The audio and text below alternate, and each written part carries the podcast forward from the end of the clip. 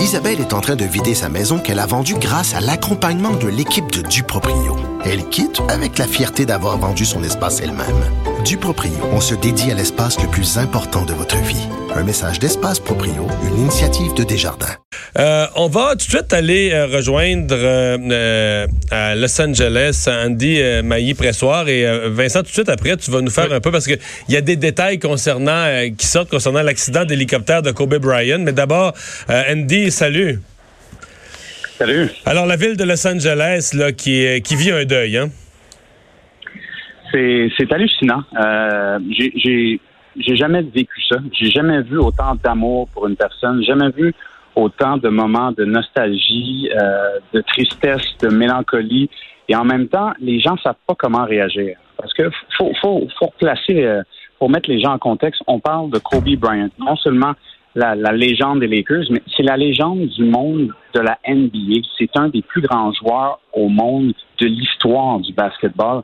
Donc, ça surpasse l'entendement. Et là, qu'on arrive à Los Angeles, une ville où, pendant plus de 20 ans, Kobe a été le roi de cette ville-là. Imaginez, il est arrivé à 17 ans dans la NBA, le repêché à 17 ans. C'était le plus jeune joueur à jouer dans la NBA à 18 ans.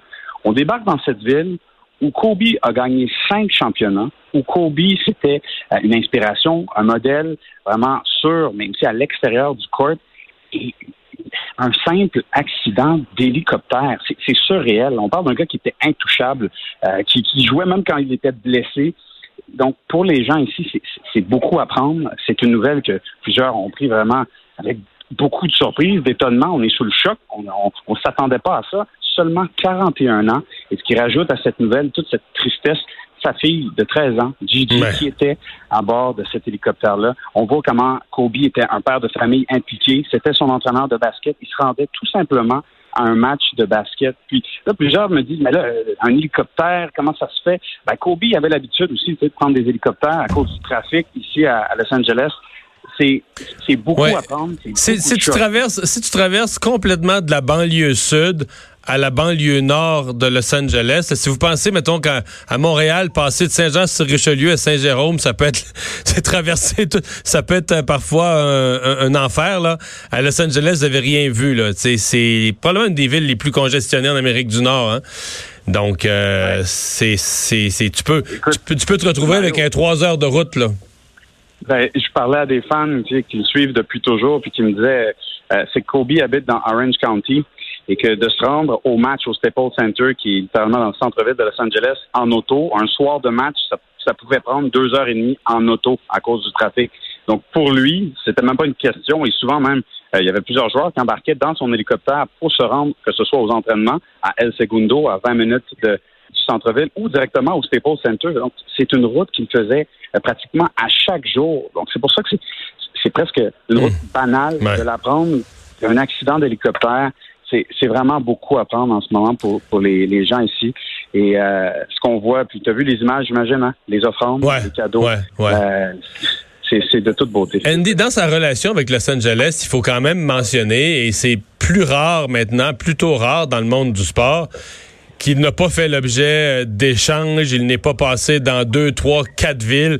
C'est une longue, longue, longue carrière. Tu l'as mentionné, commencé très jeune, donc adopté très, très jeune, et toutes dans la même ville. Hein? Quand on parle de, loyauté, c'est pas Marc Bergevin qui disait si vous voulez de la loyauté, achetez-vous un chien? Ouais. Je pense que c'est Marc Bergevin qui disait ça avec le Canadien. Euh, non, ben Kobe, c'est ça. C'est ça le personnage. Et beaucoup de respect pour lui parce que il y a toujours cette mentalité-là. Euh, Kobe, c'est un gagnant. Euh, et à chaque fois qu'il embarquait sur le terrain, c'était pour gagner. Il a toujours dit dès le début de sa carrière, bon ben, ça commence à aller, puis c'est à Los Angeles que ça va se terminer. Il n'a jamais demandé d'échange. A eu plusieurs rumeurs à gauche, à droite quand ça allait moins bien, euh, quand il était moins épaulé, parce qu'il faut dire qu'il a eu les belles années avec Shaquille O'Neal euh, au tout début, quand Kobe est arrivé en 97. mais non, n'a jamais quitté Los Angeles. Et c'est pour ça que les gens ici l'aiment autant. C'est un vrai compétiteur. Michael Jordan le disait. J'ai jamais vu un gars avec euh, une volonté de gagner comme ça. C'était ça, Kobe Bryant. Se blesser à la main droite, euh, pas grave, continue le, match avec sa main gauche. Et les gens euh, lui, lui rendent ces, ces 20 années-là, ces cinq championnats, mm. en venant lui rendre un dernier hommage devant le Staples Center depuis déjà dimanche soir. C'est des milliers et des milliers de personnes qui sont là qui écrivent des messages, qui laissent des, photos, des pancartes, des souliers, tu sais, des souliers Kobe Nike qui valent 250 dollars. Les gens les laissent tout bonnement là, ah, avec des messages d'amour pour la famille Brian. Euh, c'est très fort aussi, la communauté euh, euh, hispanique, on le sait ici du côté de Los Angeles. Et sa femme, Vanessa, aussi, qui était issue de cette communauté-là. Donc, vraiment, ça vient chercher tout le monde à Los Angeles. C'est riche en émotions. Ben, Andy, merci beaucoup de nous avoir partagé ça. Ça fait plaisir. Au revoir. Bon séjour là-bas.